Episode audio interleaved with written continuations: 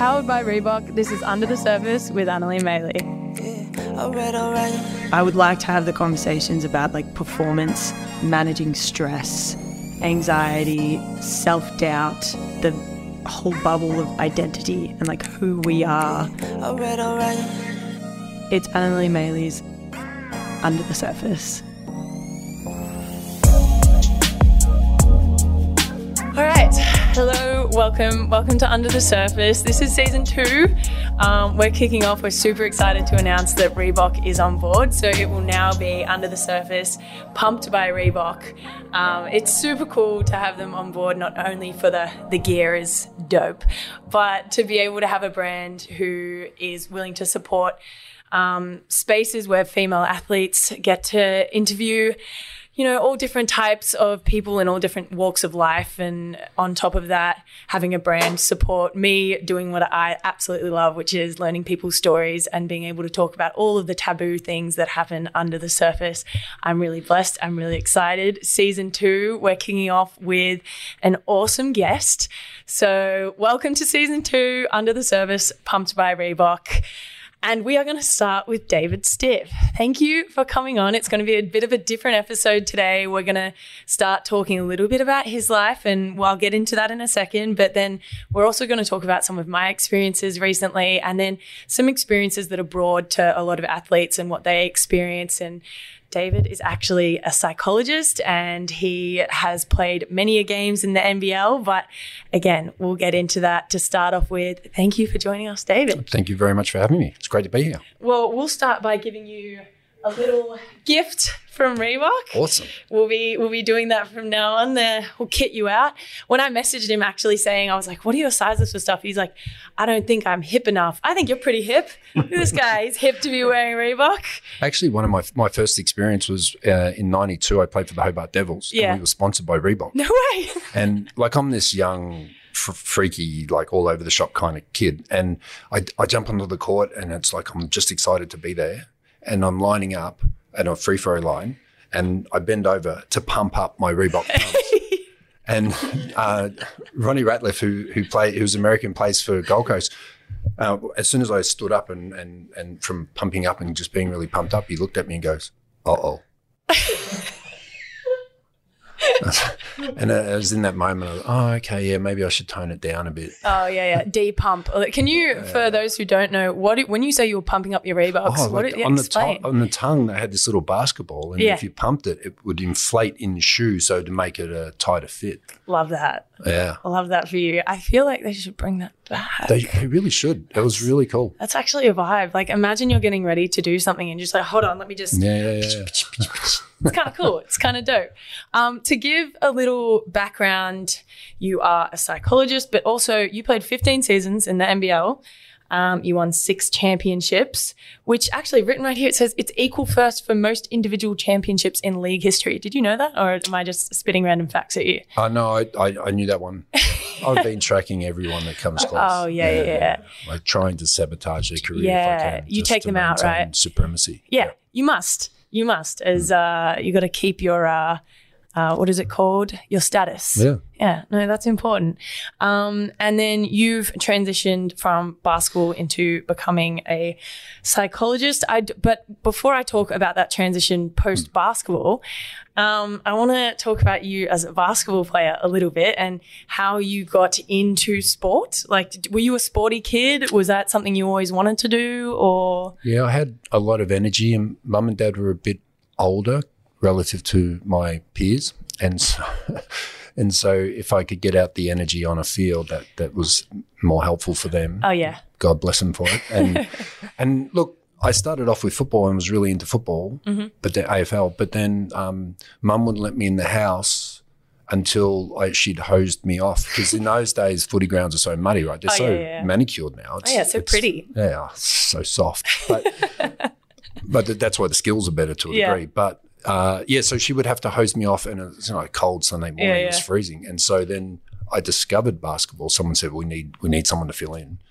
And so I went to that, and then I didn't get hosed down after games. I was like, "Oh, this is really Yeah. pleasant. It's indoors." And, and then in my first game, I didn't know what was going on, yeah, which was pretty much a narrative of my career. But especially in the first game, uh, I got fouled shooting, and then my coach had to call a timeout to explain to me what a free throw was and teach me how to do a free throw and ask permission from the um, from the referee if she could if he could take me out and show me how to do a free How throw. How old were you? Sorry, in do you remember? I was about seven. nice. Oh, this is this is another century, right? This Yeah, is the eighties. yeah, So you know, basketball was really relatively novel as well. yeah.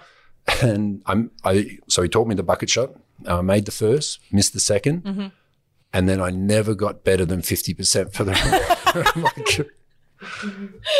It's because it's because you didn't stick with the bucket shot. Hey, yeah, right? maybe. Yeah, Things might have been different. wouldn't have been any worse. Um, you as a basketball player in your early adolescence, moving into your kind of professional space or whatever, were you? Was there an age where you remember where you were like, "Oh, I actually am really passionate about this basketball thing," or was the passion something that came later after you know, like you being a tall, you know, what are you six six eight six nine Yep. six ten Mm, Six eight to six Yeah. ten depends on the day? yeah yeah, yeah. Makes sense. and but age. like, yeah, Now I'm six three. Oh, yeah. Yeah, I ram- remind my dad of that most days. He's six four these days. Shout out, Paul Maley. Anyway, um, was that passion thing something that came later for you, or Um, see, I never really. I played to play, like, and I worked in the AFL system for six years as well, Okay. right? So I got I, I got a bit of an inclination to or insight into what other athletes were going through, in that there were a few AFL players who, who were drafted just because they were good at what they did. They didn't actually technically aspire to be a professional footballer. yeah, And likewise with me, I'm just playing, and you want to play like as well as you can yeah, and because of, more because of my height, not necessarily because of my skill, I kept getting opportunities to advance. yeah, And then I kind of looked around at when I was twenty. I'm like, oh, so nobody else is. Uh, you know, everyone I played with growing up aren't playing anymore. They've Yeah. dropped out for different reasons, and I just kept going. And I was like, oh, well, the first real any passionate moment I felt about basketball was in 88, 89, 89, I think. Um, Andrew Gaze was at Seton Hall, and I was at, I was in year 12, and he made the final, and it was a big deal. And even for basketball in Australia, like the TV actually covered it. yeah, And I remember sneaking into the we had an AV room back in those days, audio visual room, right? Like, Yeah. everyone's got a laptop now, it's fine. Yeah. But, but in those days, you had to squirrel off into this little space, and the PE teacher got, let a couple of us watch the game in real time. And at that point, I was like, well, I'd like to go to college. Mm-hmm. And so I think that drove me and my focus. All right, well, how do I get to college? Yeah, But even beyond that, I wasn't really aspiring beyond that. It was, oh, college looks cool. I wonder what I could do. And so that probably narrowed my focus and my energy at a, at a point where it was still really probably quite diffuse and open. And I was really just meandering. yeah. Yeah. But do you ever look back on that and think, oh wow, I was really able to just live in the moment because I wasn't looking too far ahead, or was it such an unconscious thing for you at that point to be like, oh, I think this is want to do what I want to do and go day by day? And do you remember a shift to where all of a sudden you were looking further than right in front of you, or I don't remember the shift. Um, I, I've never, I've never been a fan of looking too far ahead. Um, that's never really helped me. So, uh, a lot of it was more just, all right, well, this is where I am. This is what I'll do, and we'll see where this leads. And maybe I'll, I'll, I'll look at like two or three years in advance. Like, so when I got to college, I was like, all right, well, what am I going to do? Well, well, I'll go, I'll try my luck back in the NBL or maybe if it goes really well, maybe I could make the NBA. But the idea was uh, in high school, I'll try and get to college. And then as a part of getting to college, I had this year between January and September where uh, I, there was nothing I, I could really do. Mm-hmm. And so I got a gig down in Hobart, and that was my first season of NBL. And it was a truncated season because I finished when I went over in September to start college. But yeah, I may not have even gone to the NBL, but there was this gap and I got the opportunity. And so then when I was in college, I'm like, well, I'm lucky relative to my collegiate peers mm. because I've got a chance maybe to come back and play professionally. So I'll try and get as good as I can get and then see where it goes professionally. But it was never like, like when you had Jade on, she took, like, I got the sense that, you know, from an early age, even though she may have discovered basketball, yeah, it became a burning, like, oh, this is where I could go, right? that passion, Yeah. yeah, And I, I never had that. to a long term degree. It evolved Yeah. and it came online at different times. But I think getting back to what I was saying with the AFL players is well, sometimes you just land somewhere just because everyone else has sort of fallen away and you're still there. Yeah. And that can be really disorienting. yeah. And actually, that's where like imposter syndrome can begin to a degree. And that's what I, I noticed with a lot of those athletes. Yeah. It's like, I, I- didn't design to be here and I'm still here. What do I do? Yeah. I'd like to bookmark that because I really would like to come back to the whole imposter syndrome thing because I have a little bit of experience with that. But I really want to talk about your professional career just a little bit before we move on. As a professional athlete, you were a high performing professional athlete. Was there points in your career where you felt that, like, what am I really doing here every day? And did you feel like, you know, maybe maybe that's when you thought, oh, maybe I should get into psychology, or maybe you were were you always able to kind of regulate your thoughts on such an even plane? Because I feel like that's a, a skill that we learn, right, at some point in our careers. Yeah. Well, uh, in, in past podcasts, you've, you've um, s- spoken in more depth um, about like how do you regulate your emotion, like when it comes to sport, like Yeah, and that's a problem that your nervous system has to work out. And how does the nervous system work that out? Well, it's partly your own genetics, mm-hmm. partly your own life experience and, and modeling of parents, family, friends, and what you've observed in others. Right. And so what I learned is because I have a bit of a bent with Eastern spiritual traditions, yeah, I, I sort of really tried to impose a level of stability mm-hmm. on my outlook and on my emotions because I was sick of the, yeah. The highs the and lows. highs and lows. Mm. So that was actually an active process. And I can remember quite clearly because in college, we were all over the shop. Yeah, And like before a game in the college system, they were really hyped to play. Let's get really hyped and all this. and then we'd come out and get smashed by 60. And I'm like, What's the point of getting fucking hyped when, yeah, right? Yeah. Like I didn't, did, I never understood that either. It didn't I'm make sense to me, yeah. Mm-hmm. right? But that's partly our temperament, right? That's partly who we are. Um, and maybe maybe being an Australian might have actually contributed to that too, right? Our our cultural yeah, sensibility or sense of self. But so I remember when I was in about my fifth season in Adelaide and I was injured. And so I must have been reading some really wacky Buddhist stuff at Yeah. the time. And it talked about emotions.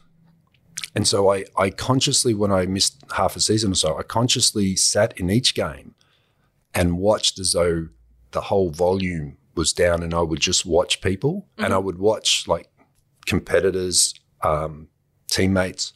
I just watched them emotionally. Just sit back. The game's going on. I'm just sitting back, just observing yeah, because it's all that observer self. Yeah. And what I notice is, God, people spend a lot of energy. Like they're all pumped and then they're down and all pumped. And I'm like, yeah, oh man, I, th- I think I'm gonna, I'm just gonna try the level, level approach yeah, because I don't want to be too up. I don't want to be too down. And part of it was because I wanted to escape the lows. okay, Because when I was in Hobart and I was more of the franchise player and had a lot of responsibility in terms of performance for two years, when I returned from college, I felt like a criminal walking around the streets when we lost. yeah, Like I- it really impacted me. Like I was embarrassed and ashamed because Yeah. we weren't winning. And I was sick of that. And I didn't think I was sustainable over the long term yeah, to be to keep doing that. But that's not for everyone. Like some people really like the highs. Yeah. Okay, if you really like the highs, perfect. But you're gonna get the equivalent lows. yeah, And so I took, I don't know if it's a cheat it's way out, a soft cock way out. I don't know. I don't have the answer for that. yeah, But I chose I'm going to try and minimize my lows, and that means I'll be I'll be capping my highs. But one thing I learnt from that was that I was able to more sustain my consistency of effort. yeah. Do it at that time, like being a male athlete, right? I imagine that the talks about like like mental health, mental stability, emotional resilience, all of those things they didn't happen often. Were you able to have those conversations with people around you of like, this is what I'm doing? Um, and were, was anyone receptive or you didn't really Oh communicate? God, no! I'm not telling anyone. Yeah.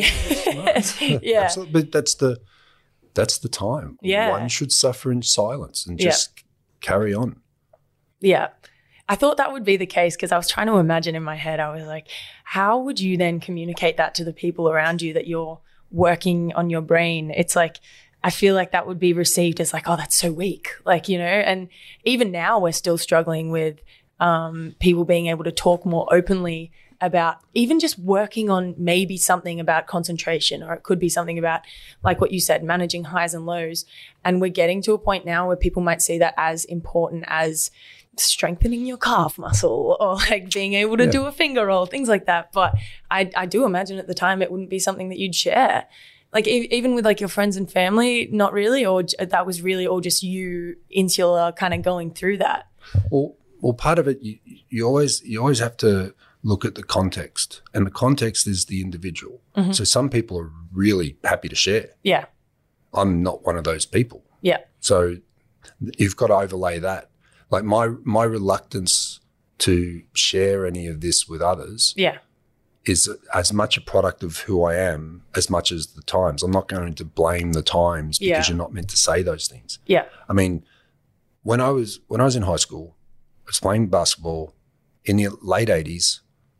That's a weak woman's sport yeah, because I went to a school where it's all footy. yeah, So, and my last name is Stiff. Yeah, So I learned pretty quickly, right, what people say about you, what people think about you. Yeah. That there's a gap. Yeah. There's a gap between what is and what is perceived, yeah, right?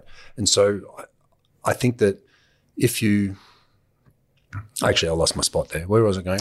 like That happens a talking about like so- communicating Oh, with the right. people So- around you. So Yeah, the, the, that's a product of that's as much a product of me not doing that. But one thing I did have that was a real stability throughout my career was I had really great mentors Yeah. whom I could discuss these things with one on one, and it would be a phone call like Yeah. to my old coach Mike Slusher or to Steve Braney or to Phil Smyth. Those guys, I would always identify someone that this is who I turn to for these conversations. yeah, I'm not sharing them openly because everyone thought I was a nutbag anyway because I wouldn't I wouldn't do the traditional jock stuff. yeah, Right? Like I would be go off wandering like before a game I don't I didn't sleep.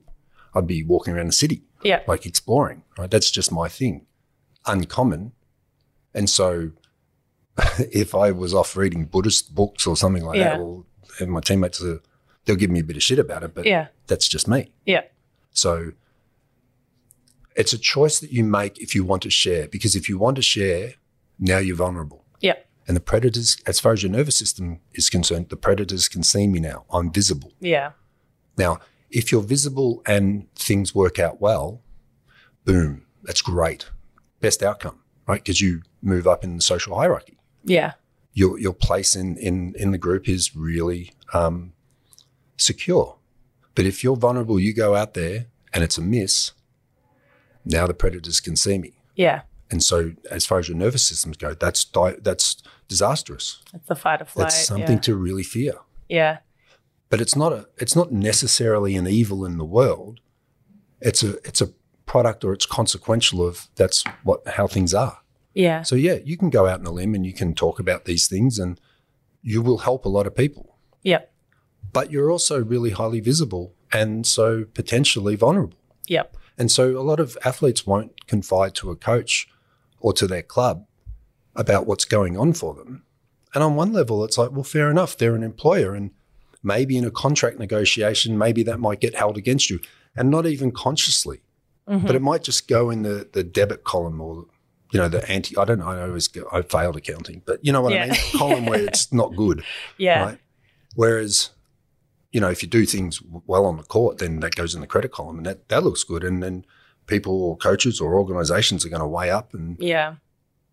Personally, I struggle with this, like, because I think being vulnerable is such a strength of mine. Like, I really put myself out there to talk about things, and I believe that I have a platform to do so. And the the vulnerability thing, I have found my own peace with it. I think the I found my peace with like people, you know, knowing parts of my story that I used to be really terrified of, and I've, I've found peace with that. The one area that I still feel like, oh shit, terrified about is basketball coaches and clubs not wanting to invest in me because they see my mental health as a disadvantage. And when I say mental health, I don't always mean that it's bad. I just am open about mental health and things that I talk about. And I'm open about anxiety. I'm open about my feelings of, of, you know, when I experience depressive episodes and panic attacks and stuff. And I've always found a lot of strength in that. But recently I've had this like overwhelming fear that it's going to be used against me in a basketball sense because it has.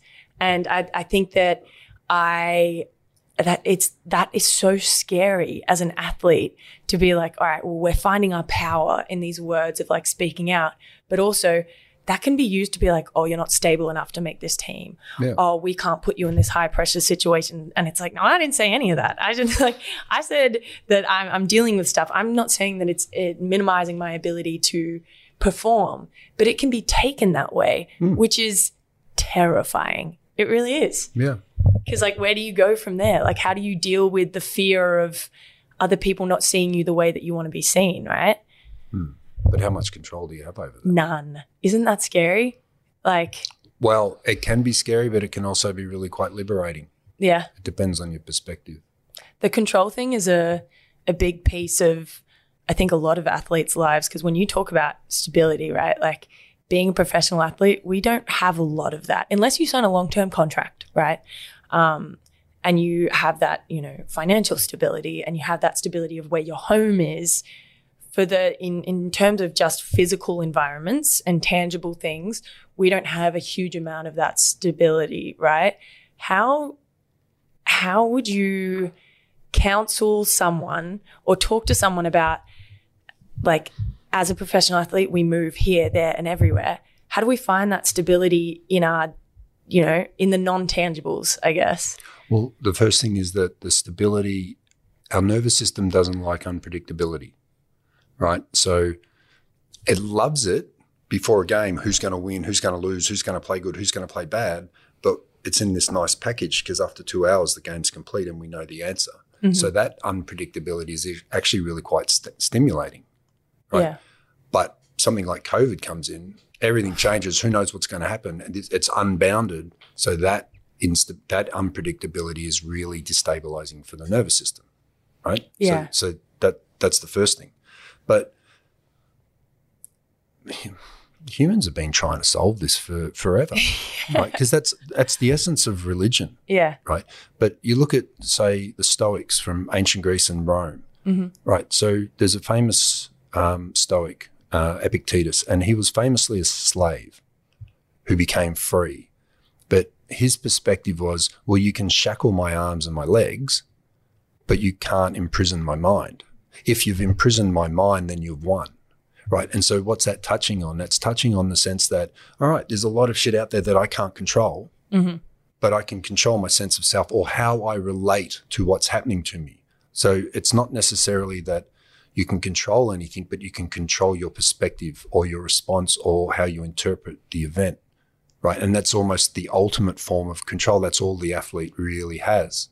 But then you have more control as an athlete. You have what you put in your body yeah right? You have how how you how you interpret a good game or a bad game.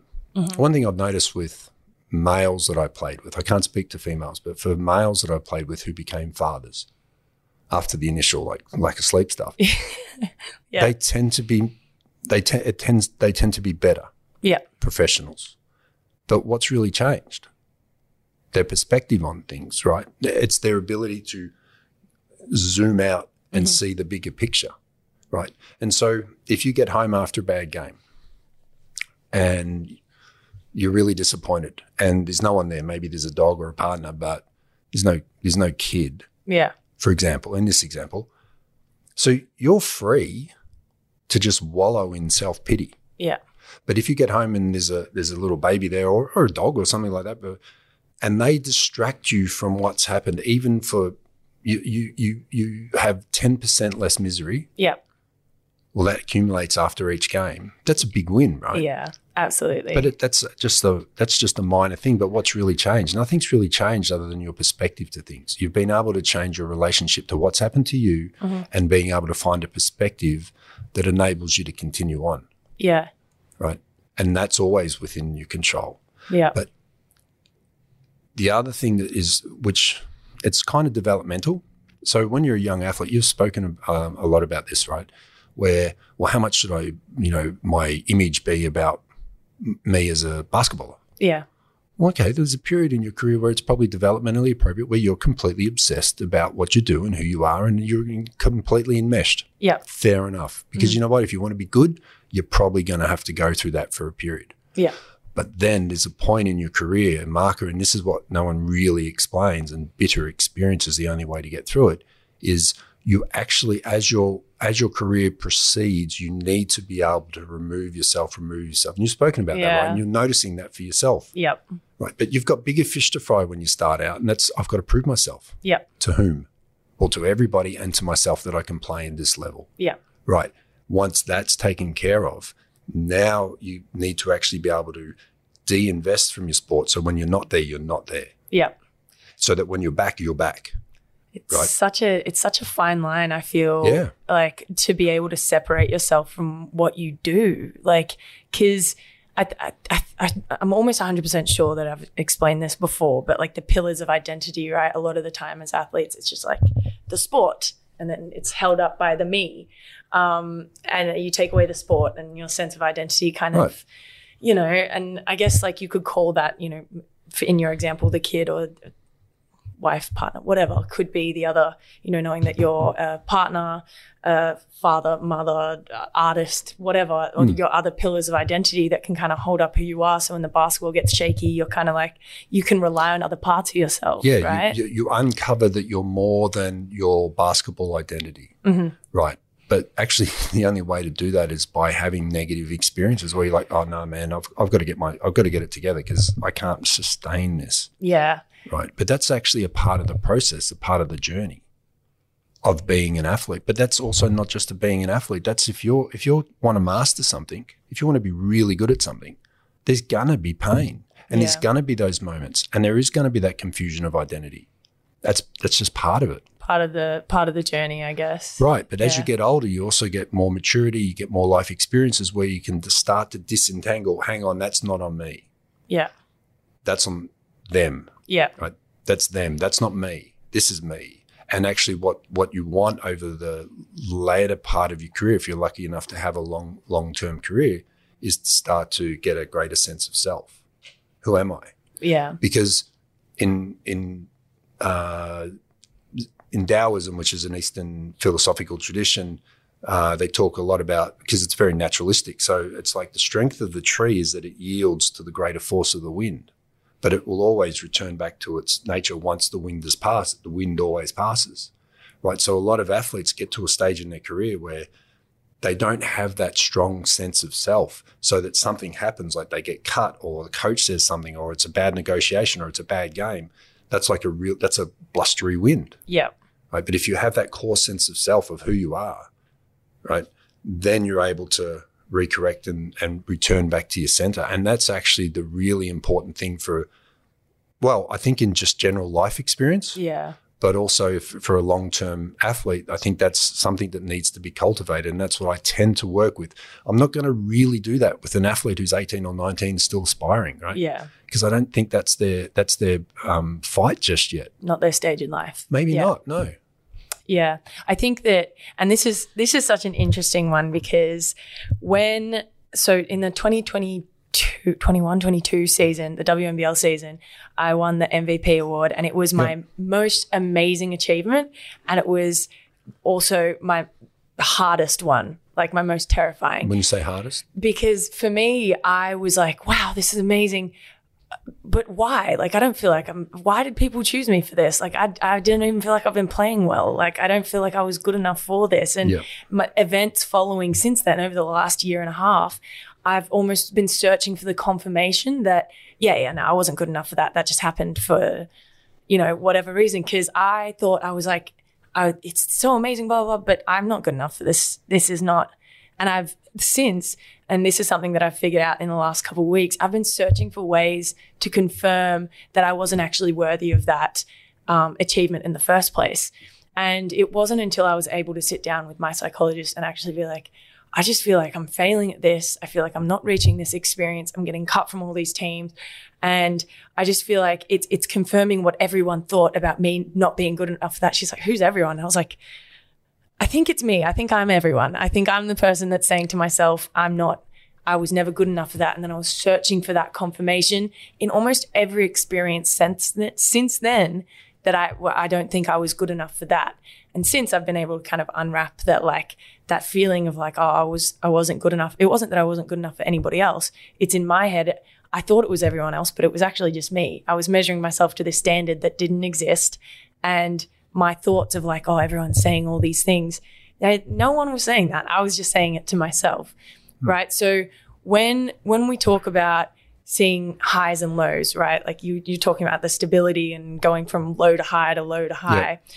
Personally, like my last couple months have been experience after experience, whether it's been an amazing one or yep. a not so an amazing one. And after after a, a, tournament, right? So for me personally, let's say I, I just went to the World Cup for 3x3 after being at a WNBA training camp. And the WNBA training camp is the high, right? It's amazing. It's great. I loved my time in Chicago. Super cool.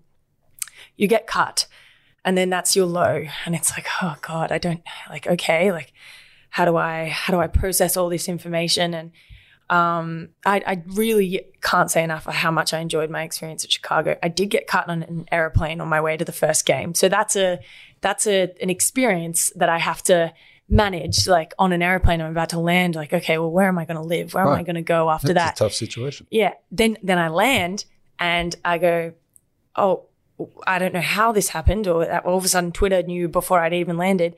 But then I get invited to go to Vienna for the 3x3 World Cup. So it's like the low was like it was a high to, yeah, yeah, you're down yeah. there and then you're up there again. And then the experiences in professional sport where we don't get time to process things properly do you think that catches up to us eventually? Or is it almost like you have to be so in the moment and process things and put them down and then move on to the next? Or do you think there's importance to like sit back and reflect on that i guess? Yeah i think it's a timing thing because i think there's a time to not think and just push through. And there's a there's a time to reflect and maybe make sense of things. I think that's really appropriate. The wisdom is knowing which, because like if I if I'm if I'm in a, a car accident and I've got bones sticking out the side of the road, I don't want the ambulance officer coming up going, "Fuck, man, I've never seen anything like that." yeah. I want him in professional mode. Like this could be really upsetting situation, yeah. but I, I, don't want to hear that. I want yeah. like cold hard bang bang bang. Right, this is what we're doing. Uh, right, let's all process that down the track. But in this moment, no, it's probably it's probably not going to help me. Yeah. Right. And so actually that's a, that's a life skill when, with within itself. Like, okay, when is it just knuckle down, deal with shit, and we'll deal with it when we can. But right now, we've got bigger fish to fry. Yeah. Do you recommend like it, I guess this is personal depending on who you talk to, but like actually journey, journaling your experiences and writing stuff down to then look back on them so they're not because you know in in hindsight sometimes when we look back on experiences, they're either in our head a lot worse than they actually were, uh, actually were, or a lot better than they actually were. Do you think that journaling is an effective tool for stuff like that, or? Well, when I went to college, I started a journal, and it's still going, right? And okay. so I'm like what 160, 165. So that's a, that's a lot of journaling. It's a lot of pages, right? yeah. And so you know the literature is pretty clear on this too. If you want to be really good at something, reflective practice is really important part of developing. If you want to master something. Mm-hmm. So I'm always a big advocate for journaling because particularly writing, because writing is a deeper form of thinking because you're literally making constructions as you go when you're constructing each letter, which I feel is different when you're typing. But then I'm not a good typer, so maybe it's a just a me issue as well. Yeah. but actually, there's an experience that was really, really grounding for me, but very embarrassing.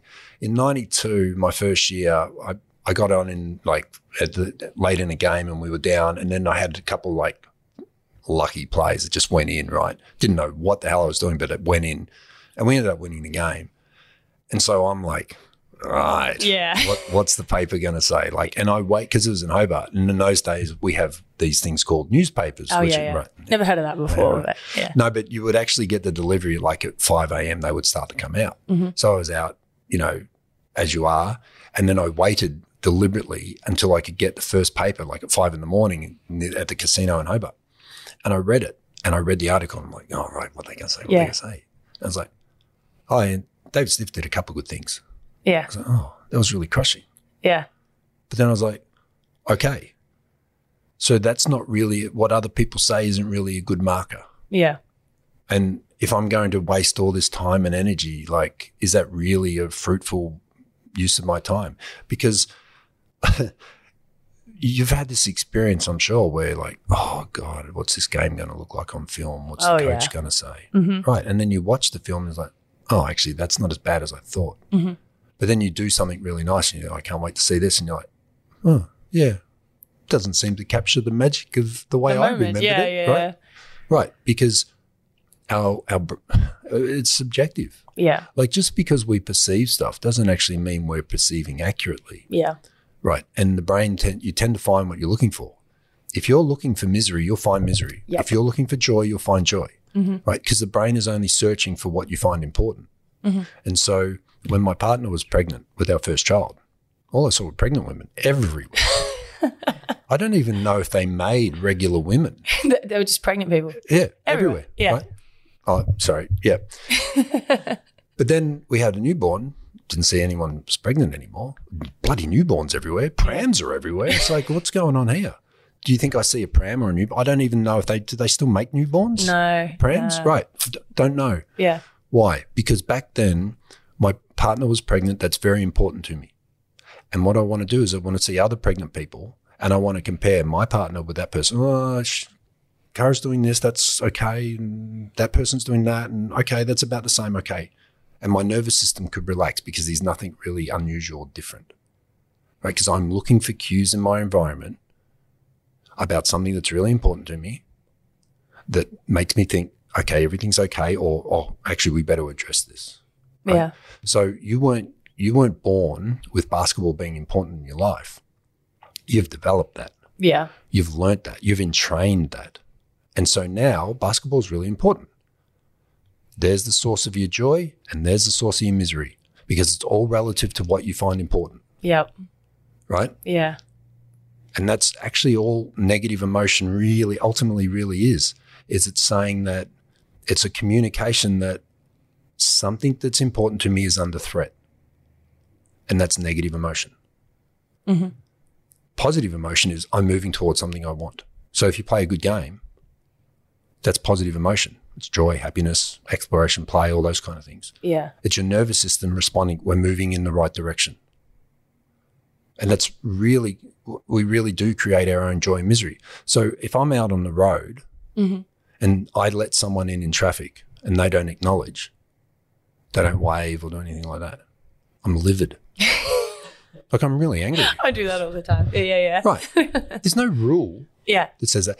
And not only does it control my, not only does it place, um, create anger when I'm frustrated, but it also changes my behavior such that if it's raining and it's bucketing down and someone lets me in, I'm winding down my window, I'm waving out my hand, I'm putting my hand in the rain, a hand out in the rain, and I'm acknowledging Yeah. because I think that's important. There's no rule that says you have to do that. Yeah. I've created that rule. So I've actually created my own frustration and anger in some ways because Yeah. that's the rule that I have. I've made that rule. I wasn't born with that rule. It's not a it's not an absolute rule of of life or humanity. But it's your rule. it's my rule, Yeah. right? And so often when we feel negative emotional when we're really struggling or difficult, finding things really difficult, it's like, well, maybe there's a rule of mine or a belief of mine that's under threat, that's not being valued. And actually, that's what negative emotion, if you feel negative emotion, it's actually a good point to go, okay, actually, what's really going on here? Because I'm responding to something. Yeah. What am I responding to? So you get cut from from Chicago, Yep. negative emotion. Mm-hmm. Or what's going on there? What's under threat? Yes, that's my basketball career in my head. Obviously, it's not that large, but in the moment, that's what I'm thinking. Precisely. Yeah. And that, that's what your nervous system's trying to communicate. yeah. Okay, so then once you recognize that, you go, oh, okay, what can I do about it? Yeah. And then you get transported off to something else and it's like, oh, God, okay, now I've got to focus on Yeah. this, right? But then did you get any sort of positive emotion um, like after that? from almost from the moment I touched down in Vienna, it was like, this is amazing. Like that, the the turnaround of high and low was so fast, Yeah. low and high. I guess it was like all of a sudden And so my, my fiance plays on that team. So, you know, the first thing I thought of was like, oh, I get to see my fiance. Like, that's amazing. Right. So that, that was my positive. Yeah. That's important to you. Yeah. Yeah. And you know, the it was almost like the the outside of basketball experience overrided any sort of basketball because, you know, Vienna, wow, amazing. Palaces. Uh, the coach, Damon Lowry, is like he's my guy. Like he's Yep. one of my favorite people ever. And the my teammates, amazing. And then basketball was the afterthought. It was like, oh yeah, yeah, and I get to play basketball too. Like that's great. Right. So like the the positive experience of that was like I've always prided myself on being more than an athlete, you know, but I've always been like I put a lot of work in into myself whether it's, you know, my own mentals or also my hobbies and the things that I do and the way Right. that I define myself outside of sport. So I I try really hard and I'm not always successful at this, but when I start a new experience, I think about the way that it can benefit me outside of basketball, even going into WNBA training camp. I was thinking about, you know, getting to explore Chicago with Alanna. I was thinking about creating new friendships over in different areas, Yeah. the art museums, the all those other things. And it doesn't mean that I value my basketball experience any less. It just means that I know that if I am too overwhelmingly basketball, I tend to get more negative than I do positive out of those experiences. Yep. And I think that um, in in my situation, the the next step for me. So after we had played the World Cup, I think we were going into our semi final game. So we're about to play France. I got a, a text message from my agent. Uh, being like, hey, would, would you want to go back to Chicago? And I was like, well, I've already canceled that out of my head. Like, I, uh, and I had about five minutes to make a decision of like, oh, Yeah. is this something that I want to do? And I need to let people know. Otherwise, they're going to sign another player. I'm also about to play a semi final game into something that I've been really committed into. And that turmoil in my brain meant that I don't think that I performed at my best in that game. But Right. I, I, I, I made the decision. Yeah, I'm, I'm going back to Chicago. Okay, I'll do that. And I, in that, in that split session, split second decision, I was pretty, I was pretty in that. I was like, yeah, okay, I'll go tomorrow. Um, I'll do this first. And, you know, we ended up going on to win bronze. And I, I was, after that initial semi final game, I, I then was able to flick my brain over and I was really intensely locked into what I was doing for the next couple hours. Yep. Um, the next day, when I had woken up, I was like, I don't feel like I, I don't feel like I should want to go. Like, and I was like, why do I not feel like I want to go? Good And- question to ask. So I sat down with my partner and we were we were speaking about it and I was like, I just I feel like I've been moving around so much. I don't know if it was going to be no one could really give me a proper answer whether it was like a one week thing, a two week thing, a three week thing, a four week thing, or a rest of season thing. And I, um, on top of that, I got some news, some personal news from back home. Um, and I, the the bigger parts of my life that are family, that are you know my professional life outside of sport, which is stuff like this. Um, it's also you know my art stuff, my design stuff, the things that make me feel uh, like a better sports player, like a better basketball player. I in that moment I had this incredible push pull of like, all right, well if I say no to this opportunity, is it ever going to happen again? Um, if I say no to this, am I ending my basketball career because this is something that I've wanted so badly? And even when I got cut, I had said, the moment you guys need me back, I'll be there. I was like, I, it, I think for like three hours, I was sitting there with my partner and she's like, just make a decision. I was like, I can't. Like the Yeah. inner turmoil for me was like so, uh, it was, oh God, it like, it made me so tired. I was exhausted. And I, I actually went to the airport and I was like, all right, I'm going to Chicago. I was like, I'm in the airport, I'm going. Um, and I get there and I go to check in and my name's not on any flights. And I was like, oh, all right, well, I, and I end up communicating with them and the flight ends up being later. And so I have some time to sit and think. And I'm sitting there, I'm thinking, I call some family members from back home so they can explain that situation to me a little bit more. And then on top of that, I'm thinking about the things that I value, like time with my partner, because we just got engaged the day before I left to go to America. Um, I'm thinking about time with my brothers and my new baby brother. I'm thinking about being able to represent my country again, time with the Opals, things like that. Yep. And in that in that moment, I had to make a decision. All right, I'm not going. And it was like as soon as I said that, I felt like that was the first time in ages I actually chose part of myself that wasn't basketball. Yeah, right. And I, in that moment, I felt like, whoa, like, oh my God, the weight Yeah. that got lifted off my shoulders. And to Chicago's credit, they were amazing. They took everything, you know, really Hmm. well. And um, I loved, I cannot say it enough, I really love them as people. And they were great in the way they took that information. Now, for me, the next thing was, is like, because that was the first time I feel like in my career, I have chosen my non basketball self. I've been struggling with like this. I've turned down these opportunities. Is that ever going to come back? Blah blah blah blah blah. Hmm. How how do I? I guess like what are the steps to be able to look at that from a distance? Like how do I distance myself to really look at those two things and realize that like at the end of the day they're not basketball and me. They're all me, but I chose one part. I guess. Like how do I even start to? I don't know, roll that process. It feels so massive. So in in more recent psychology, there's been a real focus on what's called acceptance commitment therapy. Excuse me, and part of that is um, living a values filled life. And mm-hmm. so the idea is that those values, if you have a couple of values that these are really important to me, this is the type of person whom by whom I wish to be known, or th- these are really important to me. So for me, one of them is honesty, right? Like I want to be honest. So if I have to make a decision about, you know, someone says, what does this look like? Does this look good or does this look bad?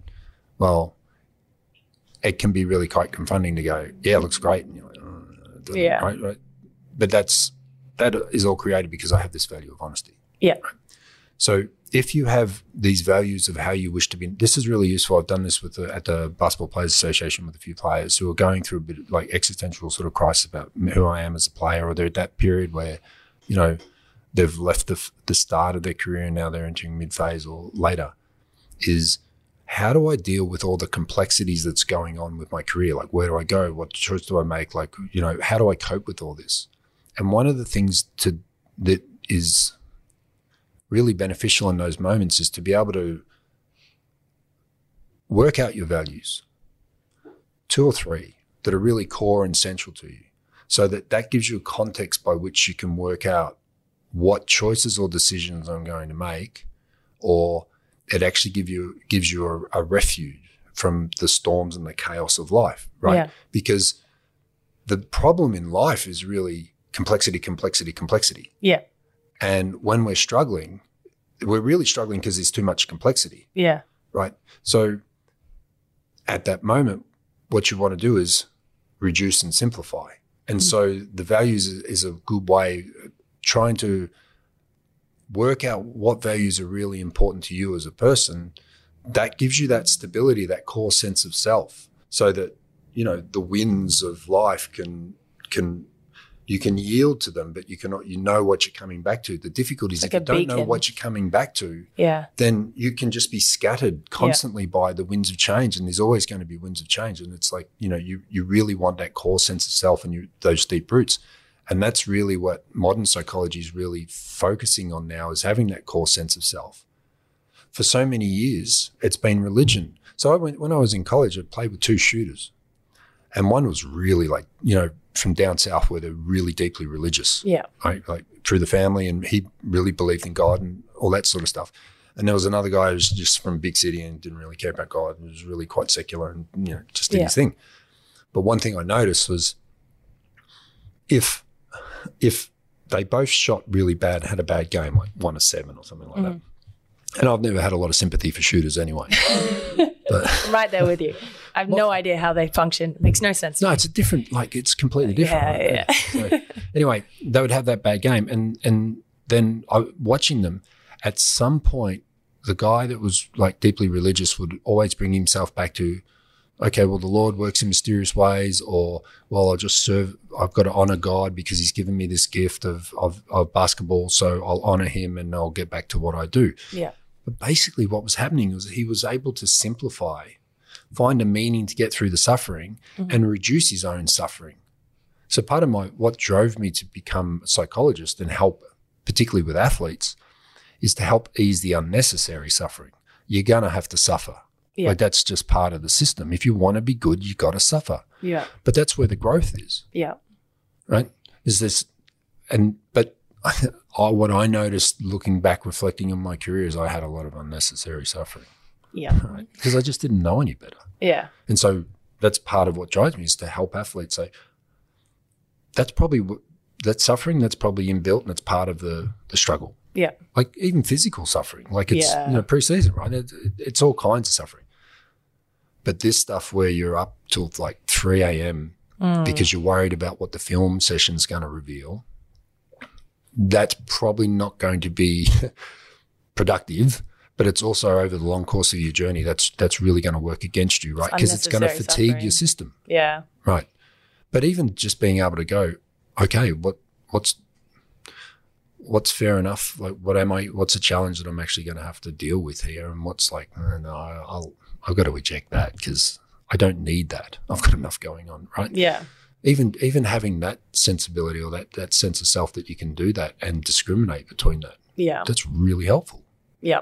But that's bitter experience. How you tend to learn that, unless you have really good mentors. Yeah. And that's the value of older players, right? Because they've they've lived this experience, and why younger players will always gravitate, if they can, towards older players, because they can sift out a lot of the things that aren't important. Like you go through life, you've got to work out what's important, what's task relevant, and what's not Yeah. task relevant.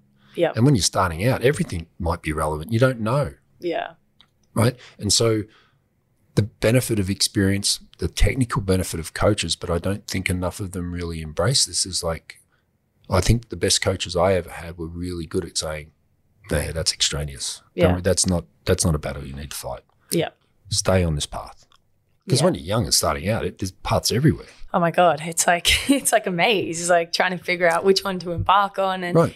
I really do. Um, I think relate to what you're saying about mentors because something that I've realized, um, especially in the last couple of years, but then you know recently when it came out that I chose not to go, and the the media release was I chose not to go to Chicago for personal reasons. Right, the the older opals or the more experienced opals, um, the more experienced WNBA players that I have contact with, and even some um, other people in my life that are non-basketball related, they were the ones that reached out to me and like had some beautiful interactions of like really vulnerable words. Like we understand when it when it says personal reasons that there's there's always don't listen to this stuff. There's always more and choose mm. yourself. And mm. some really really cool messages from and conversations with people who have been through something similar and have then given me some insight to like how to maybe move forward or to how to maybe uh, focus on something else or even just like someone sharing their experience which Yeah. makes me feel like oh really someone else has experienced Mm. this too right?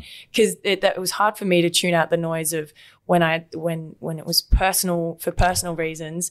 A lot of people took that and ran with it to create all these narratives that didn't weren't even relevant to me at all. And i do my best to stay off of social media in areas um, of, of times when i know things are going to be like really loud.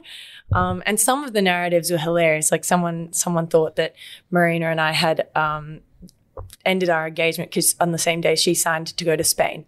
So someone took those two things and were like, "This is what's happened," and then there was this whole Twitter thread about it and whatever. And that that stuff is just like that doesn't affect me in the slightest. I just thought it was funny. Um, then there's the ones where, like I had said before, um, the fear of people taking me being open about mental health and using that to say that I can't handle situations. There was I had a moment of weakness where I actually went online and there was so many people saying, "Oh, she she just couldn't handle um, being a professional athlete. She couldn't handle the WNBA, and so you know all that stuff." And I actually like that is when that the compounding fear of like, oh, so I like maybe I should stop talking about this stuff because everyone's going to think I'm weak. Maybe I should stop being. Maybe I, instead of saying personal reasons, I should have been more specific about why. Instead of saying personal reasons, I, I could have given a really vague answer about choosing to play for Australia instead of what was actually happening, right? And I, there was this whole fear that then kind of started to develop where I was like, oh my God, everyone's seeing it as I was too weak for that experience and all this stuff. But then the grounding of having, you know, mentors or, or you know, the people in my life Yeah. that have experienced those things reach out to me and you know, talk to me about things that they've experienced, what, you know, what that decision looked like for them, um, uh, how, you know, even just someone, you know, like Tess Madgens is such a brilliant human. You know, she was like, I'm so proud of you for choosing yourself. I was like, oh my God, like I tears, like, you know, it's Yeah. just because feeling seen for that, for, you know, the real reasons as to why I chose myself, I guess.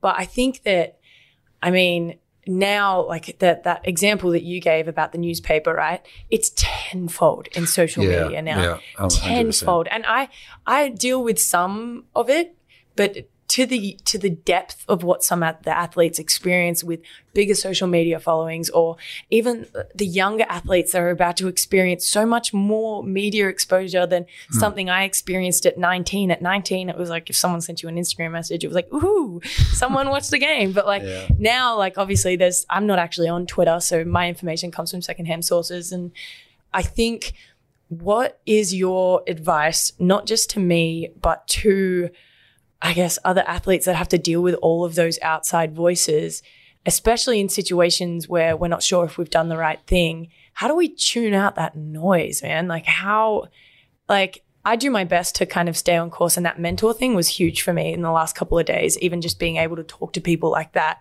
But for an athlete who say has signed with a college and it wasn't the right college and everyone thinks that it's the wrong college or hmm. or they've done something in a game and everyone it goes viral on TikTok. I don't know. Yeah, yeah. How how does an athlete or even a person because it's not always just athletes, but how does someone deal with something like that? Well, I'm I'm grateful that I'm so supremely unqualified for this discussion because I don't do social media. It's not my thing. I I had little as little to do with media as possible when I played. Yeah. Um, so, but that's because I actively chose that I don't need that because I probably can't handle it, and I would really struggle if I had any kind of social media presence. Because this is how I look at it, and this is, shows you how much of an outdated dinosaur I really am. but the way I look at things, this have you ever seen one of those nature documentaries where they, all the animals go to the waterhole? Yeah. Right. There's great things to be found at the waterhole. Yeah. Right. There's food. There's water. Great. There's predators. Mm-hmm. All right. If you're going on social media, you go in the waterhole. Right. And you will be fed and you will find food, but you could be food.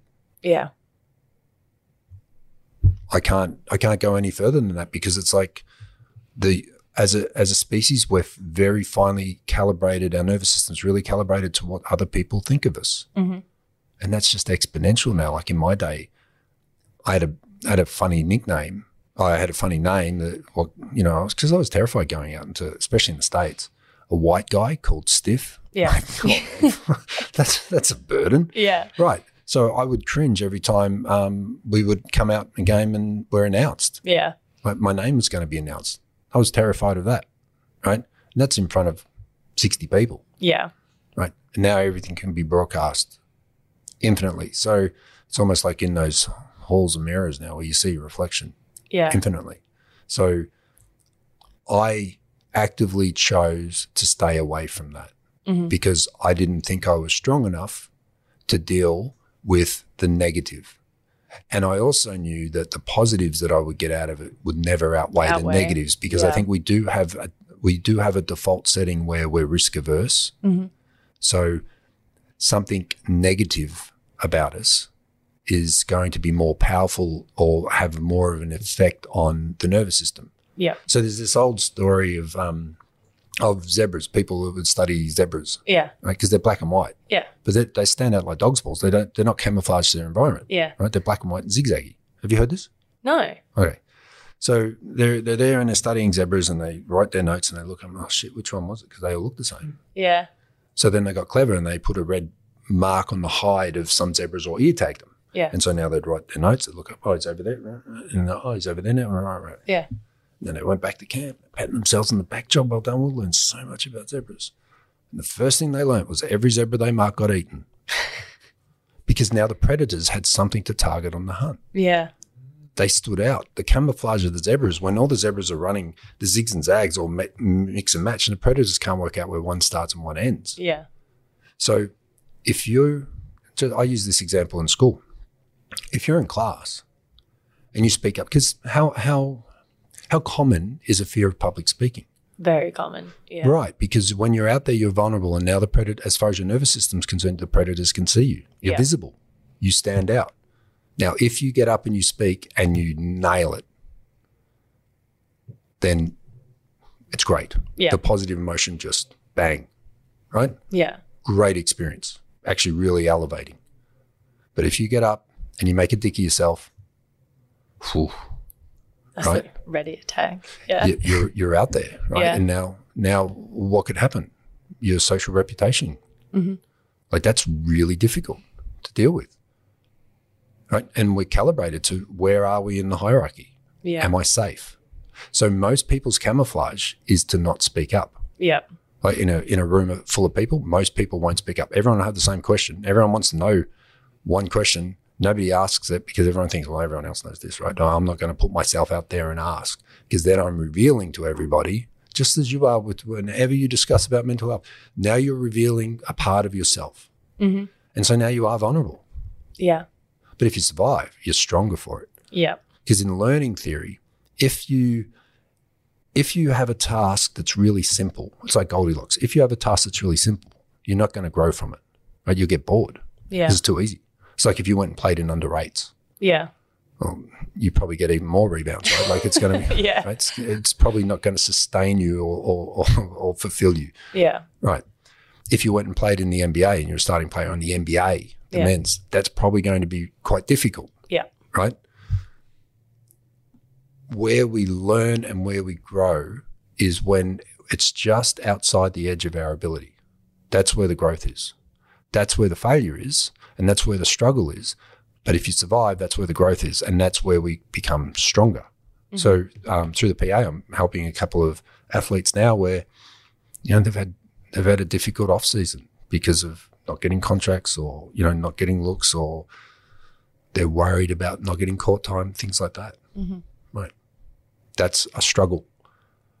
But if you're able to contain yourself, stay on task, develop yourself for the sake of mastering your ability, you've probably got a better chance of getting through that struggle. And you come through, you'll be stronger for it. Yeah. Right. Yeah. You could lose. There's no guarantees, right? So you get out and you talk about, you know, mental health and that you could be vulnerable and you could lose out from that. But then going back to what you said before, you get you, as a, at contract negotiation time, you could lose for anything. Yeah. Like coaches bang on all the time, like box out, box out, box out. Okay, I'll box out. Mm-hmm. I'm not going to get the rebound if I box out. I've never boxed out a day in my life. but if I box you out, you're not going to get the re- you, Yeah. You're probably not going to get it, but I'm probably not going to get it, yeah. and someone else will get it. Yeah. And then at contract time, they go, "Yeah, he didn't get many rebounds. Yeah. I was boxing, boxing out. I was out, doing what you told me to." Yeah. But they'll use that. They can use that against you, right? Yeah. Why? Because if they have an idea of whether they need you or don't need you or want you or don't want you, Mm-hmm. then confirmation bias kicks in and they'll just find the information that reinforces their point of view. Yeah. No, Right? absolutely. I think that um, the the one or two things that I've been told in the last couple of weeks that have really, um, especially with the social media stuff or or or the the finding contracts and coaches thinking a certain thing about you is um, when you have people in your life that um, David Buer calls it that you're blossomers, like the people that try Yep. and uh, uplift you and um, support you. And it might be one person, it might be two, it might be three. And I, I guess that might tie into the mentor space. I'm not 100% sure. But um, I- I was given the advice to when, especially if I'm aware that something's about to go off on social media, right? Right. To let the people know in my life not to put the red tag on my ear for me. Don't I if I'm stepping away from the social media space or I'm not looking on Twitter or I've changed my privacy settings on my hmm. Instagram and I don't have Facebook anymore is I don't want the people in my life to be like, "Hey, did you see what so and so wrote about you here?" Or did you, Anneli, did you read about this? Blah, because I used to not put those boundaries up, and the people in my life used to think that that's, that's what I wanted to hear, right? And Right, right. they they like, "Oh, we're just letting you know, we're just letting you know," and the, the, they thought that that was a good thing. Um, between Dave and my partner, they, they, they were talking to me about some stuff, and they were like, "Hey, you need to tell people that that's that's not helpful." And I guess like my advice, not only to myself, because I've had this conversation with me in the mirror many times, but also to that the, that younger generation that is going through that really hectic time of, you know, trying to navigate how to, you know, what to listen to, what not li- to listen to, Yeah. what noise is relevant, what noise isn't relevant.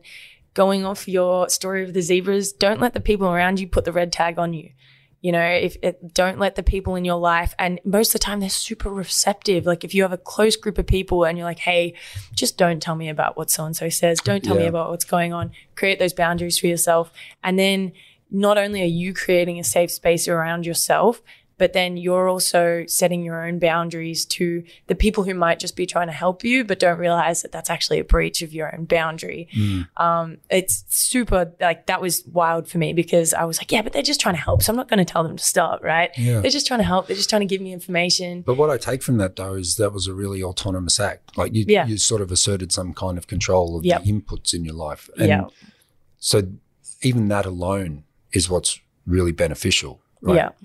And even if they don't follow the policy that you, you want them to, it's like, I'm standing up for myself here. This is what I think is important and this is what I'm, I'm going to deal with. So Yeah. getting back to it, I, because I tried to escape the ups and downs by being level, Yeah. Right.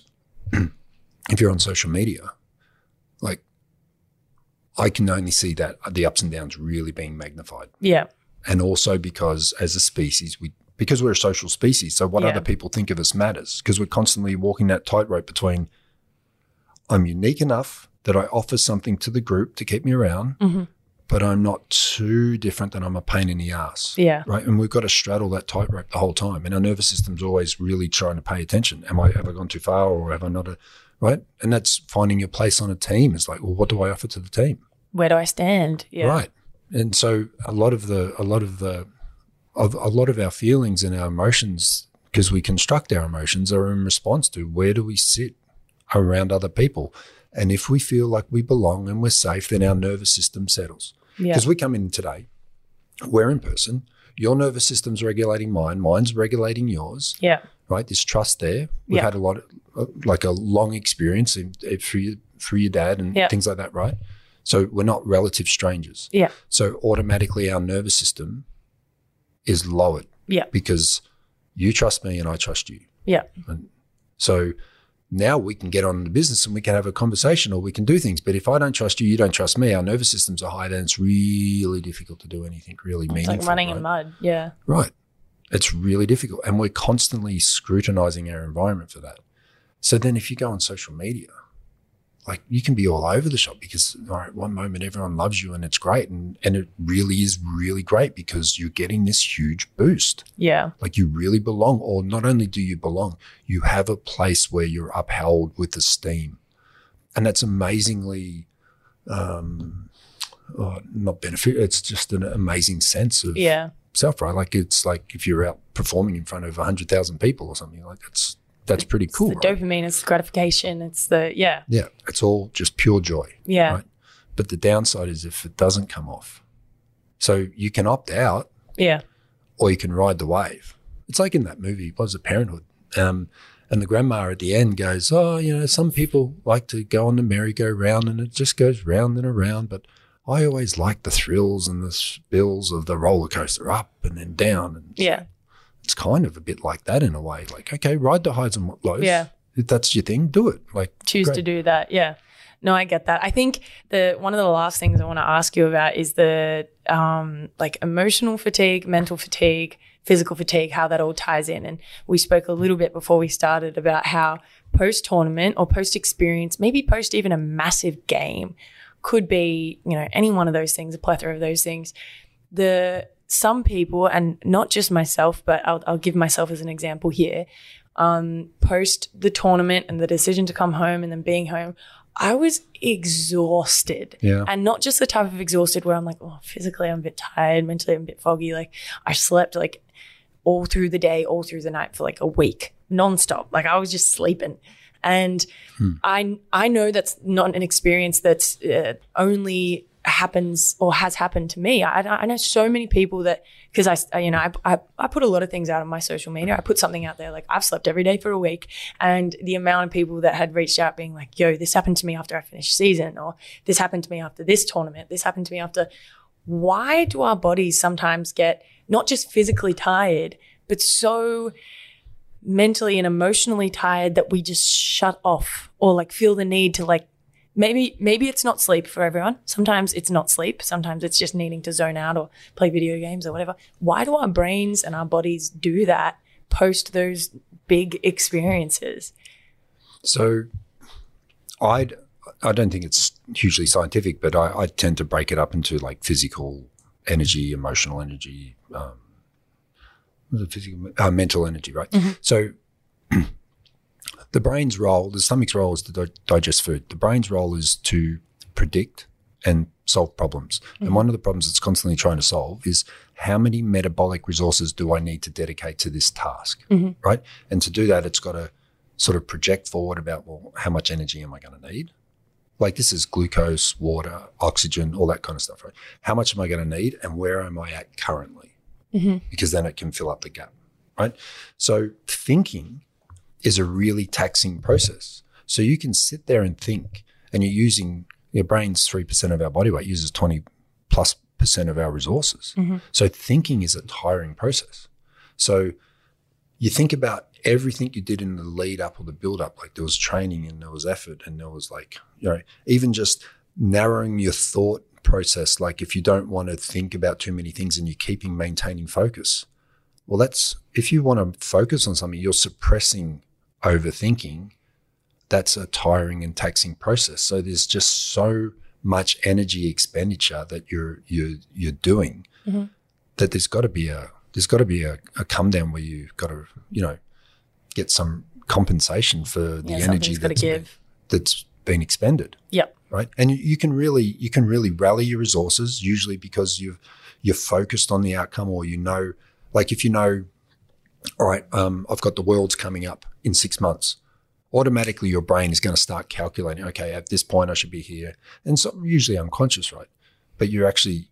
I used to have this argument with a coach for many years. Like, I think we pace ourselves Yeah. as a species, right? And as a coach, he was really frustrated because he's like, no, no, it's balls to the wall, just flat out every effort. all the time. Yeah. Right. Yeah. like, well, that doesn't make sense. Mm-hmm. this is like you, maybe in the grand final, game game four of a five game series, maybe you that's when you really want to have some reserve energy, mm-hmm. right? At really crucial times. So, what I think you're describing is more like, well, how emotionally exhausting was it? Yeah. And maybe lot. you need some time to just Yeah. right? And recoup and to regather. And yeah, sleep is a really important part of that. But relative to how much effort you put in, like for how long beforehand, like how long did you prepare for all that? It's probably a relative expenditure out. Like, like if if it took you six months to build up and build up, it's like, well, that's not one night's sleep is going to fix that. Yeah. but that's the that's the um the outlook, no? Like sometimes people think, hey, you sleep for two days and you'll be right, on to the next. You know, like Yeah. the importance of giving ourselves time to I guess have that not just physical rest, but mental rest and like then giving ourselves grace over the following week, month, whatever it is. I, I feel like that's missing somewhere in our education of how to recover, right? Because like we get told like ice bath, eat well, Yeah, well, ice Sleep. baths are bullshit. yeah, sleep. You know, like You're not well, going to get me on ice bath. I hate them too. Uh, but like, like you know, where in our education as athletes do we need a like? Is that something we should implement as like an, an in an earlier age group? Like, hey, take some time here and allow yourself some grace. Is that something we should be teaching at Vic camps, at Oz camps? Like, where can we put that in our education that recovery isn't as simple as eat, sleep, uh, ice bath, you know? The, the the difficult thing I think is it's so subjective because uh, when you're talking to Jade, it's like her recovery is going to be really brief because she just wants to play again, yeah. right? Like everybody's really different, so that would be that would be really hard. But and it's something you learn, and not only do you learn, but you you have different needs at different stages of your life, right? Like Yeah. the energy you needed when you were 19, or you know the amount of recovery you needed when you were 19 is probably different now. right? Absolutely, yeah. Yeah, so it's it's a really that's where knowing thyself is actually a really good way to go. If you know who you are, you know how you tick, mm-hmm. Uh, that's that's really powerful because then you can. No, actually, I need to take some time off here. Yeah. But actually, what I think happens, I, I felt this like when I joined Adelaide, Phil Smyth, who was really like experienced player, he's like, no, you have to take a day off. And like, I I can't take a day off Yeah. because you know if I don't take a day off, like I'm losing day on you know people. He's like, you're not going to be able to sustain that champ. You've got to be able to take a day off. But that was really difficult to learn. I got so good at it that I never wanted to take a day on. But you know what I mean? Yeah, Like, I know exactly what you mean. but mean. I don't think a lot of athletes think about that because actually, one thing I wanted to just bring up, you've Yeah. spoken a few times about um, like how much should I like?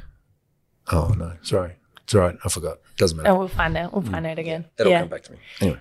Yeah, I, I if it does come back, just ping and Yep. go again. But I, I in your role now with the Players Association, say people don't say we don't know what you do and what I don't know what I do, so What, that's what do you do? Say we don't know what you do. Say the the the basketball is listening, whether in the WNBL, NBL. I'd hope they know what your role is, but give us a little rundown of what you do at the ABP ABPA now. And like like I said, like you are a psychologist, but you also work with the ABPA. So what is your role with them? So it initially started off with transitioning, helping athletes transition out of their sport. Um, but now m- more so, what I'm doing is if an athlete feels like if if a club doesn't have a psychologist that an athlete can access, then we can sit down and um, they can contact me or or the PA and let's talk about where you're at and maybe we can help you find a psychologist. Like if you're interstate and you want to do it um, personally, we'll help you like interpersonal face to face sessions. We can help with that. If it's performance based stuff, we'll just like I've been working with a few athletes where we just catch up once a week, once a fortnight, and just over Zoom or whatever, and just talk about what's going on for them performance wise. Mm-hmm. If it's a really more of a well being issue, because you really want to distinguish: is this a performance based issue or is it more of a, a life well being thing? If it's a life well being thing, we'll, we'll try and either connect you with someone where you are, mm-hmm. or I can help with that Yeah. because I'm I'm qualified to do that. Generally, though, for the most part, it's either been around transition or performance based stuff.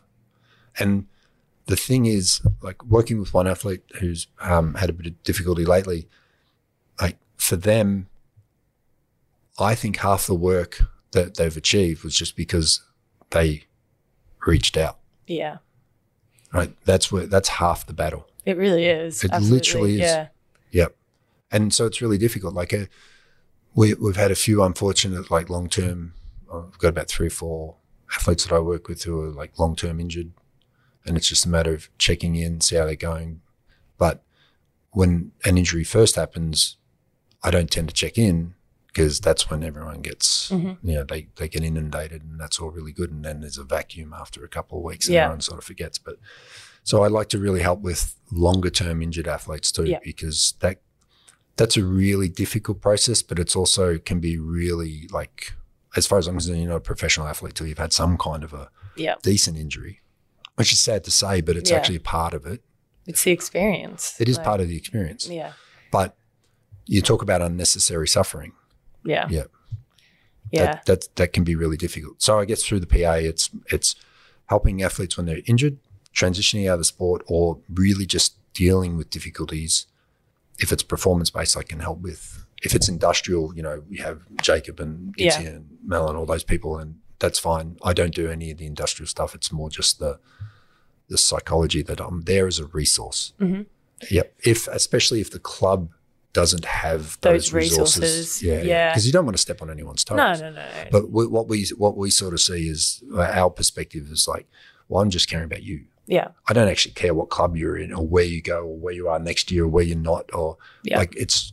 This is why I I really want to do this is because it's like I know what it's like to go through. I play for five clubs, right? Yeah.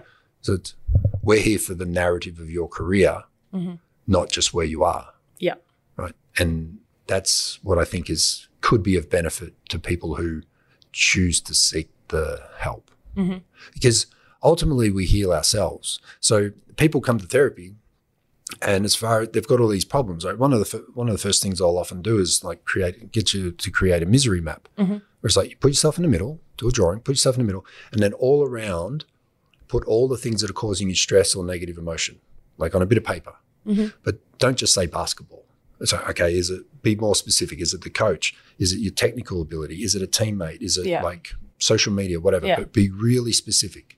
And then link them all back to you, but give everything a relative weighting. So if something's really messing with you or causing a lot of distress, that's a thick line Yeah. or you can use colors. And if something's not really, it's a pain in the ass, but you know, it's there, but it's not a real big deal, but it, maybe it's a dotted line, but you want to give everything a relative weighting. And so what you're doing is if you come to therapy, your nervous system is experiencing negative emotion Yeah. as one big cloud, right? So the sun's up there. The sun is what gives us life, Yeah. love, happiness, right? But all these difficulties come in, this complexity in life gets in or uh, in our careers. And then the nervous system just sees it as one big cloud. Yeah. And you're sitting under the cloud and you're not getting access to the sun. Yeah. And then it's like you come to therapy and then you discuss and you describe to me what's going on for you. Yeah. So basically, what you're doing in your brain and your nervous system is you're taking this big clump and saying, well, it's this. You're and it's this. it. Yeah, you're separating, and then little bits of light can drift in, Yeah. right? And then you see them as little chunks, and you're like, oh, okay, well, if I made a phone call, maybe I could reduce that a bit more. Yeah. That's going to be there for a while. So maybe I can't do anything about that. What could I do about other things? You're not necessarily creating a to do list, but what you're doing is you're reconceptualizing the negative emotion, the things that are really difficult, Yeah. into you're eating an elephant one Yeah. bite at a time. That's so what I was going to say. right? It's like the weight of this massive cloud Right. versus being able to like compartmentalize it into lots of little things Yeah. and it's more digestible and it's less heavy yeah, and it's it's it's easier to look at something and tackle it that way. I, I you got me to do a misery map once. We did it when we were Oh. sitting in Zenden in yeah, Alpha. right, right, right. yeah, I remember that. Uh, but it's like it's it's like teaching your brain to realize that it's not this giant, Yeah. you know, like overwhelming, looming. Because that's what it feels like sometimes. It really is. But if you're explaining the cloud to someone else, you're, yeah, you're explaining it to yourself. yeah, And now when it's broken up or it seems a bit more digestible, well, now you can engage your brain to do what it's meant to do, and that's Yeah. to solve problems. But if the problem, it's a difference between trying to solve a problem that's this Yeah. versus a few, a bunch of problems, right? yeah, But what's changed? The thing that's changed is you've approached the situation. Like I work with kids who have school refusal, right? yeah, So we have two systems in our brain. One's approach and Yeah. one's avoidance, right? yeah, Okay. So school is a scary predator as far as their nervous system's concerned Yeah. for whatever reason. Could be bullying, could be academics, Yeah. whatever, right? And so now this is them. School's really scary. I won't go. yeah, So what happens? You retreat. The problem gets bigger. yep. And then you retreat again because it's bigger and scarier. And then it's It just yeah, becomes that right. So what can you do? Here's the problem. It's scary as hell. I'm not trying to reduce how scary it is. We're trying to get you to take the smallest possible step forward in the face of something that scares you. Mhm.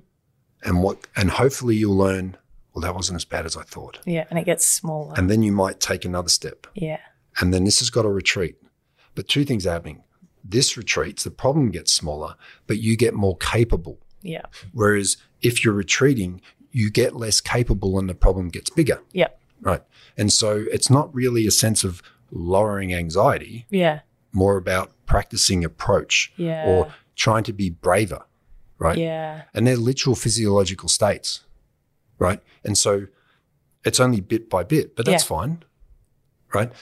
But that builds self efficacy yeah, more so than self esteem. It's self efficacy. The fact, well, I've done that.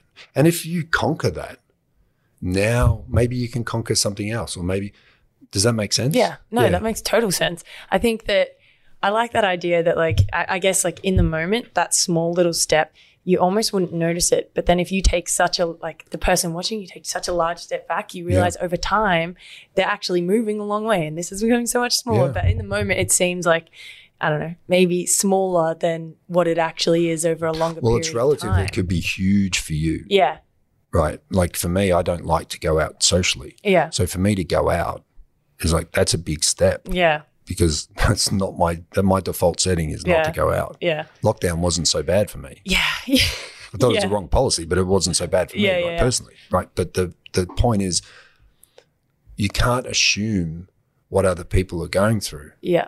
right? Because I was shit scared for most of my career, Yeah. right? I can still remember, not this is troubling in a way that I'm going to use this as an example, but after September 11, Yeah. right?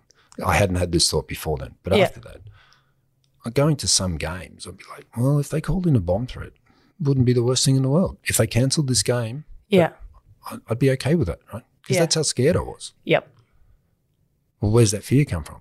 Well, there's something really meaningful about this game, and if we lost, then something meaningful is under threat. Yeah. As far as I'm concerned, it's like my own rule. It's like well, That's the rule that you created within yourself, right? Yeah. or the expectation that I want to achieve. Yeah. And if I move towards that expectation, life is sweet. But if I feel that that expectation or that desire or that belief is under threat or being challenged, and then it's in front of other people, Yeah. oh man, that's bad. Yeah.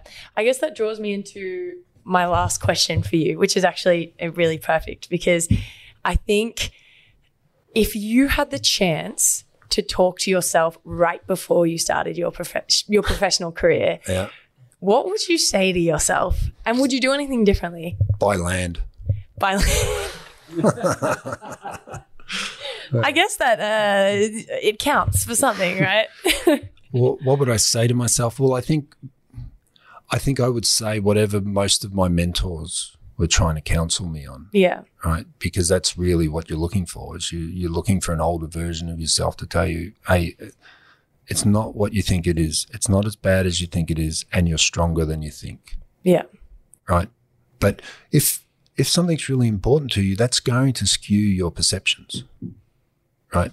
So my kids are no more important or less important than any other kids in the world, but no, not to me. Yeah. It's an illusion, but it's a useful one, mm-hmm. right? But technically, they're not.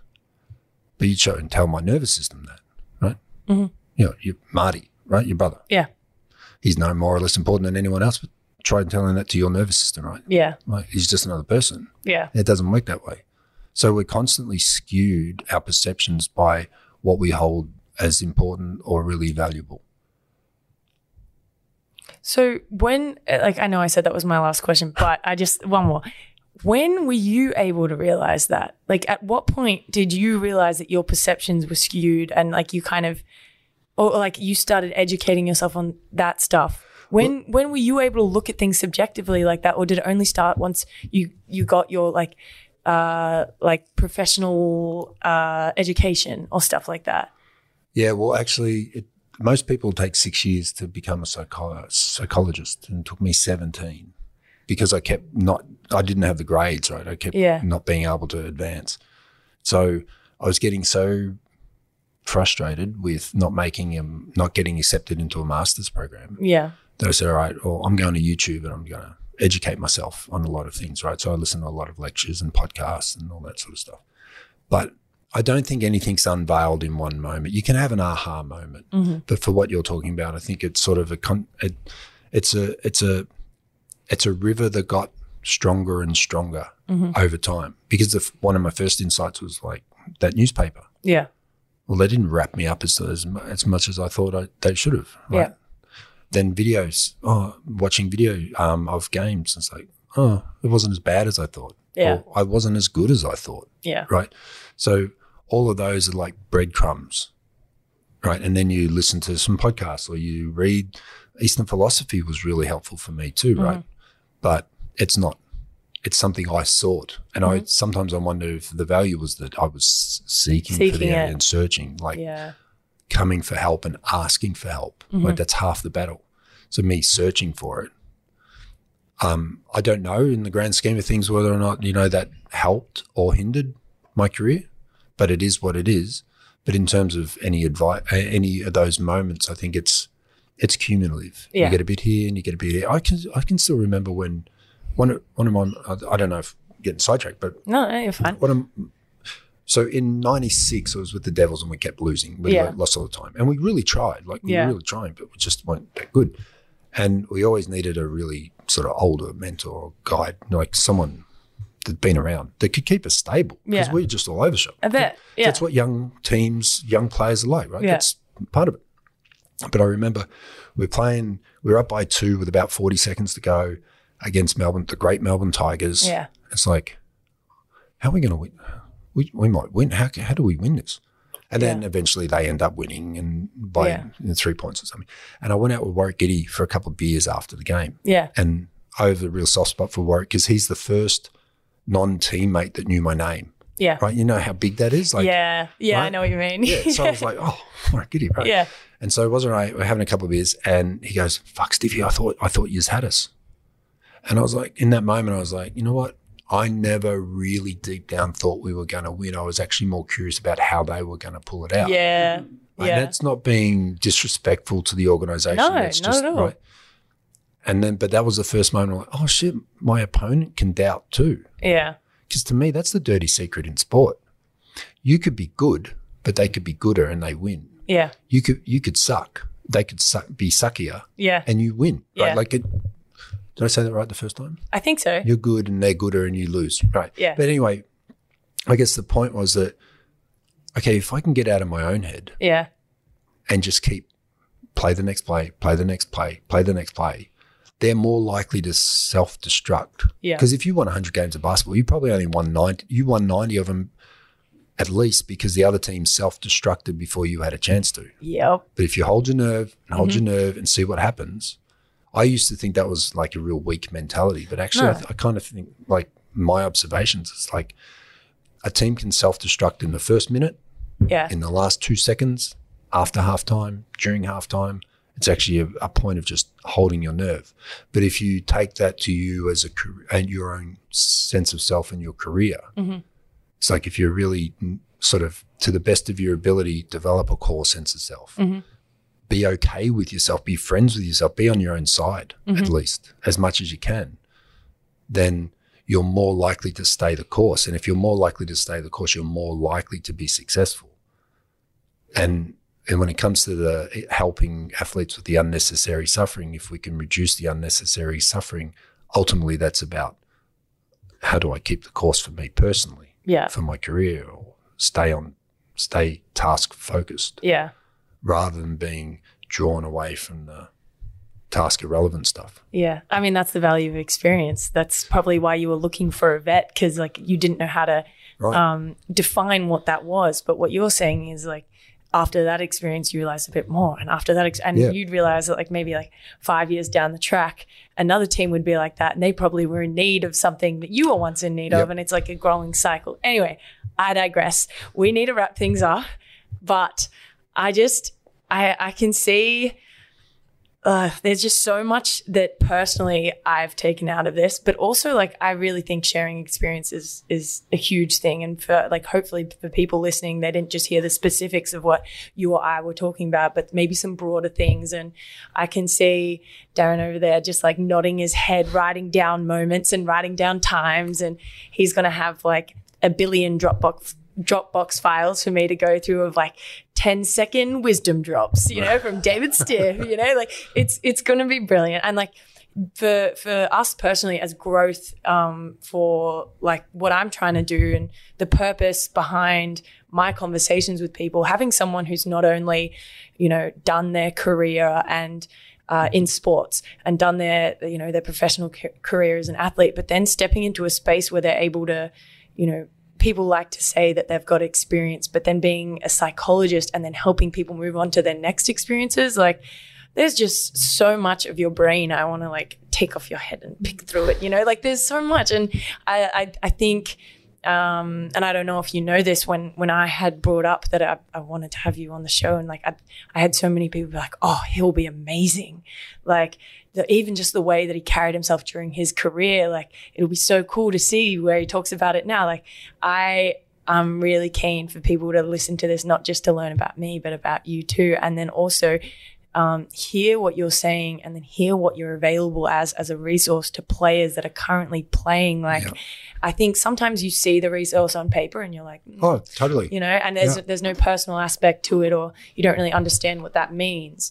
But Or the need's not there yet. exactly, I think it, not only putting a face to the name, but then also hearing um, your experiences that you've gone through, and also hearing the way that we were able to have discourse about some of the things that has happened in my life. I think it's super important that this door is left open for everybody. And I, I say the same thing is like not just me seeking help from other people, I always have my door open to younger athletes who need to reach out to be mm. like, hey, what direction do I go to here? And then I can Yeah. point them in directions. I think the importance of conversations like this can never be undervalued ever. It is like, it is my why. It is my why. And the fact that I'm home and able to do this stuff again just makes me like so energized. And um, Which is partly because you're prepared to be vulnerable, yeah, right? Like, Yeah. And that's the benefit. There's going to be a downside to it at different times. always. times. Yeah. But this is the benefit, right? And it's a very pro social benefit. Yeah, it's the strength that I find in it. And I think that every new experience that I have where I'm able to sit down across from somebody and have these conversations always makes me feel like, oh, how have I not been doing this for longer? And so I, uh, you know, not just on behalf of myself, but under the surface, pumped by Reebok, we are really, really excited for people to listen to this. And thank you so much for coming on Oh, the show. thanks for having me. It's and you fun. are so hip enough to wear that jumper. I better see you wearing it around with the ABPA shirt. But thank you so much for coming on. And um, yeah, I, this episode, this is one of my favorites so far. Season two, episode one. Can't wait for you guys to tune in. Thank you, David Stiff. This was Under the Surface. Thanks, Harley. That was Under the Surface. If this episode brought up any concerns for you, we recommend you call Lifeline on 13 11 14.